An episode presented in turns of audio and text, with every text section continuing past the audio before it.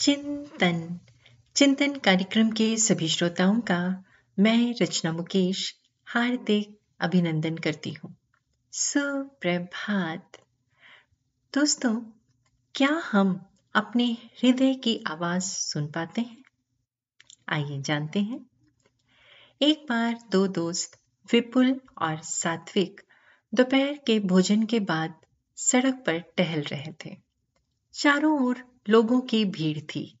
Car, taxi के horn और siren के शोर से माहौल भरा हुआ था।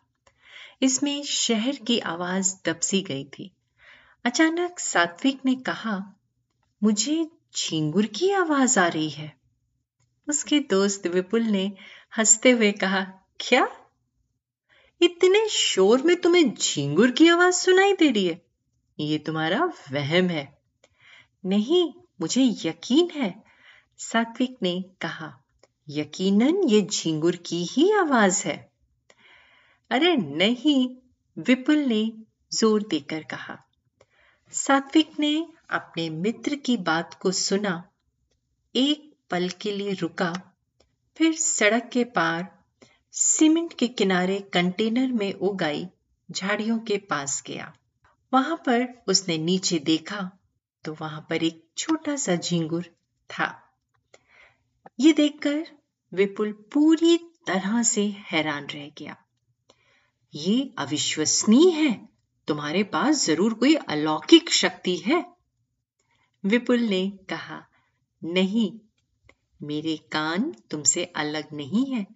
ये सब इस बात पर निर्भर करता है कि हम क्या सुनना चाह रहे हैं।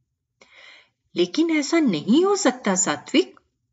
विपुल ने कहा, मैं तो इतने शोर में कभी भी झिंगुर की आवाज़ नहीं सुन सकता। हाँ ये सच है, सात्विक ने जवाब दिया। ये इस बात पर निर्भर करता है कि हमारे लिए वास्तव में क्या महत्वपूर्ण है। आओ, मैं तुमको दिखाता हूँ। सात्विक ने अपनी जेब से कुछ सिक्के निकाले और चुपचाप उन्हें फुटपाथ पर गिरा दिया। वहाँ अभी भी भीड़ भाड़ और गाड़ियों का शोर था, लेकिन उन्होंने देखा कि 20 फीट दूरी तक हर आदमी पीछे मुड़कर देखने लगा कि फुटपाथ पर जो पैसा गिरा, वो उनका था या नहीं। अब तुम समझे कि मैं क्या बताना चाहता हूँ? सात्विक ने पूछा। ये सब इस बात पर निर्भर करता है कि हमारे लिए क्या महत्वपूर्ण है।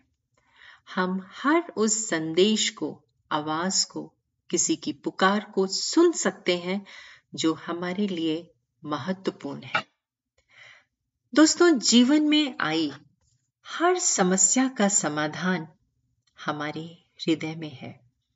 तो क्यों ना हम अपने दिल की सुने।